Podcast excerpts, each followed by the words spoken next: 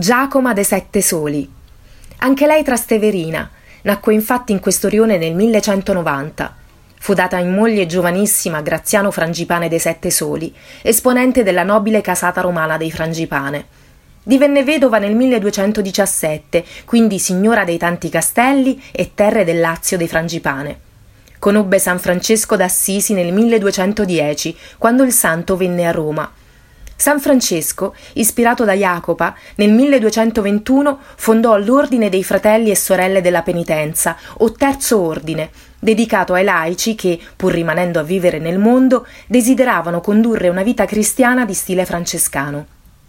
Secondo la tradizione, quando il santo era in punto di morte, dettò una lettera da inviare a Giacoma perché voleva rivederla prima di morire, e le chiese di portargli il suo velo nuziale e i mostaccioli, dolce tipico romano.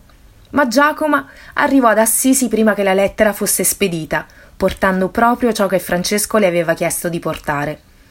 Dopo la morte di Francesco, Giacoma tornò a Roma, lasciò il potere al figlio Giovanni e si dedicò a opere di carità e pietà. Ottenne nel milleduecentotrentuno dai Benedettini la cessione dell'ospedale di San Biagio, che divenne il convento di San Francesco a Ripa.